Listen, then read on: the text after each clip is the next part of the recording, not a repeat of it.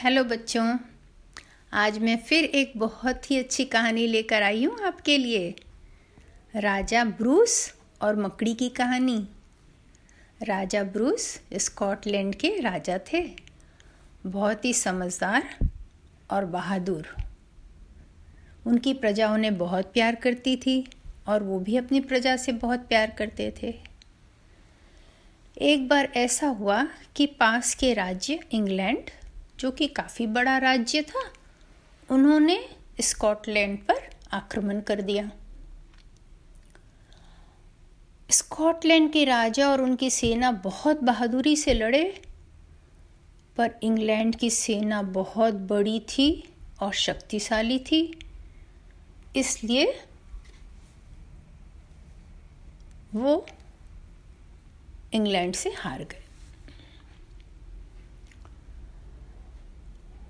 Scotland के राजा Bruce को यह बात बिल्कुल अच्छी नहीं लगी। उन्हें इस अन्याय से बहुत तकलीफ़ हुआ। और वो बार बार अपनी सेना को इकट्ठा करके, उनका हौसला बढ़ा के, फिर से इंग्लैंड की सेना के ऊपर धावा बोलते और उनसे लड़ाई करके उन्हें भगाने की कोशिश करते। उन्होंने एक बार किया, दो बार किया, फिर तीसरी बार भी किया। सारी सेना इकट्ठा की और इंग्लैंड की सेना के ऊपर आक्रमण किया। पर वो फिर हार गए। चौथी बार भी हार गए।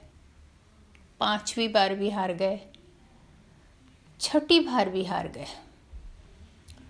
राजा के दुख की सीमा नहीं थी। बहुत थक गए थे।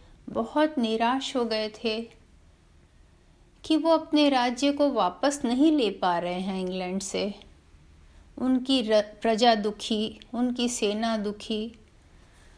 राजा एक दिन छुपकर जंगल के एक गुफा में बैठे हुए थे।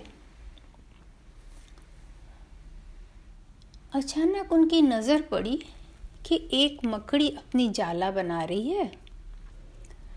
गुफा में एक छोर से जहाँ गुफा का मुँह था, उसमें एक छोर से दूसरे छोर तक वो अपना जाला का रस्सी बुनना चाहती थी, ताकि वो एक बड़ा जाला बना सके। तो जब वो एक छोर से दूसरे छोर जाने के लिए मुँह में अपना इकट्ठा करके जो उसका रस्सी गोंद जैसा निकलता है वो, और दूसरी ओर की ओर जाने के लिए चलना शुरू करती लेकिन वो बीच में गिर जाती थी। राजा ने देखा कि ये फिर दोबारा वापस चढ़ी और फिर से उधर जाने की कोशिश करने लगी। फिर गिर गई। तीसरी बार भी यही हुआ कि मकड़ी ऊपर चढ़ी और फिर से उधर कोने की ओर जाने की कोशिश करने लगी, पर गिर गई। राजा को ये देख के बड़ा ध्यान से देखने लगे राजा। उनको लग रहा था कि जैसे उनके साथ जीवन में हो रहा है, वैसा ही कुछ इस मकड़ी के साथ भी हो रहा है। चौथी बार मकड़ी फिर ऊपर दीवार पे चढ़ी और दूसरी तरफ़ जाने लगी, अपने धागे के साथ लेकिन फिर गिर गई। पांचवी बार भी गिर गई और छठी बार भी गिर गई। राजा को बहुत दुख हो रहा था। इस मकड़ी को मालूम है कि छह बार अगर हार जाए तो कैसा लगता है? छह बार अगर असफल हो जाए तो कैसा लगता है? पर राजा को ये देखकर बड़ा आश्चर्य हुआ कि मकड़ी हारी नहीं थी।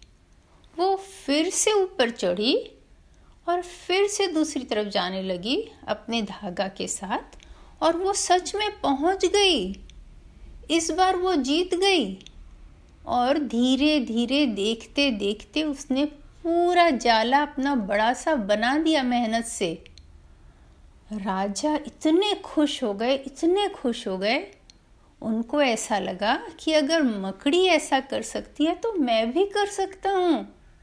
वो दोबारा पूरे जोश के साथ अपनी सेना को इकट्ठा किए और बहुत बहादुरी के साथ इंग्लैंड की सेना के साथ लड़े और फिर इस बार जीत राजा ब्रूस की हुई और स्कॉटलैंड उन्हें वापस मिल गया और उसमें राजा और प्रजा सुख से रहने लगे।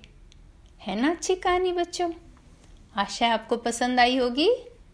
तो आप समझ गए होंगे कि अगर हम मेहनत करते रहें तो हम सफल होंगे। एक बार नहीं, दो बार नहीं, तीन बार नहीं तो कम से कम सातवीं बार हम ज़रूर सफल हो जाएँगे। इसलिए आप कभी निराश न हो। कोई काम आपसे न हो रहा हो तो आप निराश न हो।